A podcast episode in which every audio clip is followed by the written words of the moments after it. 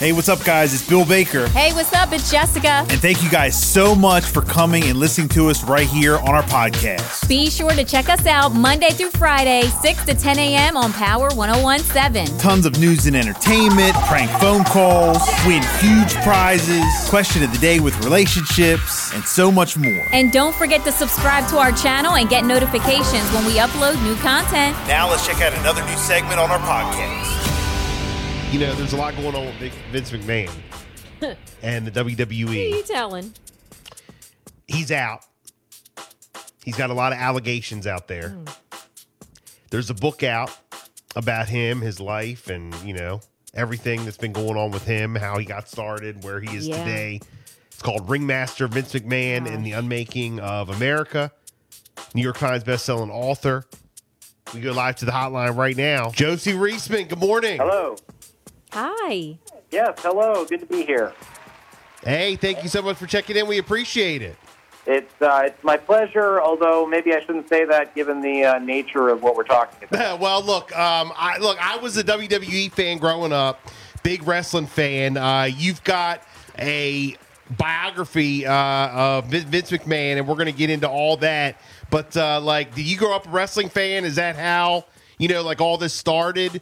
And like, how far back? Yeah, I was How far back does the sure. book Yeah, go? I, I was a teenage wrestling head. I was very into professional wrestling, specifically Vince McMahon's brand of professional wrestling at World Wrestling, the World Wrestling Federation or WWF. Yeah. as it was known then. Yeah, 'cause I- WWE. I think I first started uh, like 1988, maybe maybe 87, but I think around 88 is really like when I when I was like heavy into it. Hulk Hogan, Ultimate Warrior. Vince McMahon was just a uh, a commentator then. Little did I know. Here we are. Fast forward 2024.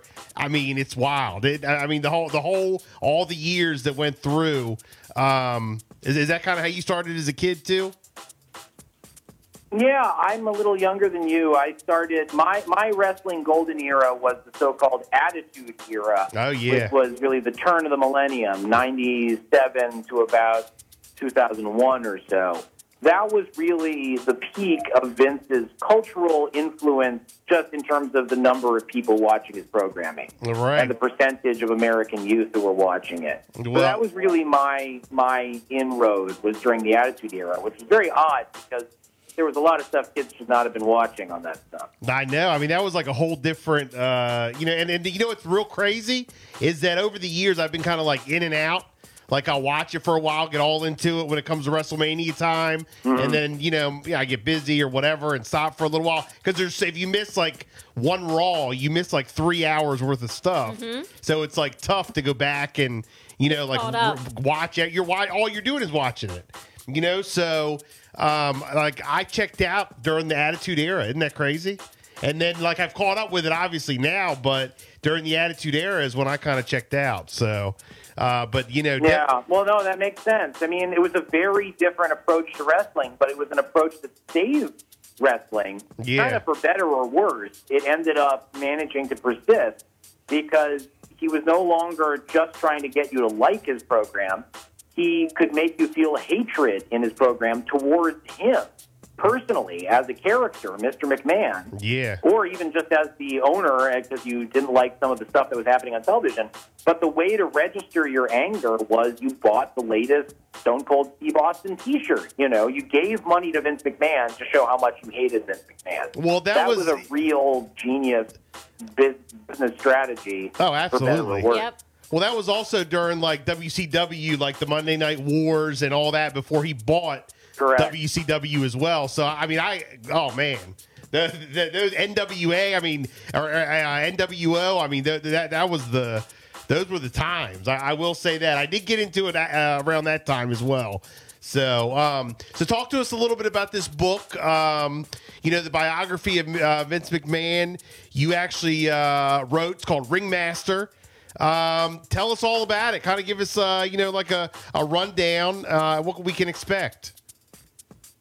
Sure. Ringmaster Vince McMahon and the Unmaking of America is my New York Times bestselling biography of Vince, and it charts his rise to that point that I was talking about, the Attitude Era. I'm planning to write a sequel. I already have plenty of material.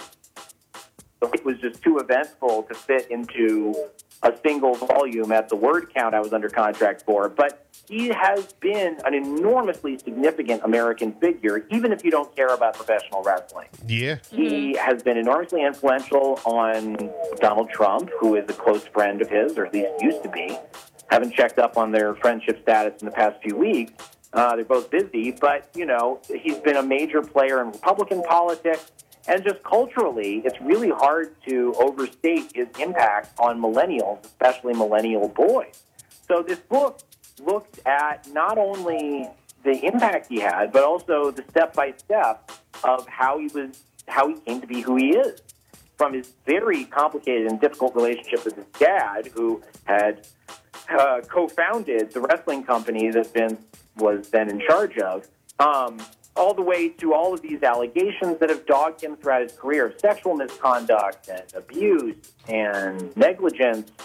And it adds up to a portrait of how you end up with people like Vince running the world and especially running the country you end up with these reality benders who are very good at distorting and deflecting and confusing in order to get away with what they want to do. Exactly. So, Thank you. Is about Vince, but it's also more about power in America as well. Maybe he can be uh, Donald Trump's running mate. They both seem to have like a lot of yeah, things right. in common. He doesn't have a lot else going on right now except for all the legal cases and the federal probe. Well, that makes yeah. both that makes both of them. Wow. you know that, that, that right there. Yeah, that's right. That does make both of them. I guess. Yeah, right. right, right. They, they, they, they'd be a perfect match for each other. So, um, how did you like get cl- like? Did you get close to, to Vince or the WWE? Um, no, not at all. I, I was, I was, I, I got close to people who were close to Vince or used to be close to Vince, and got anybody a we know 360 degree view of him.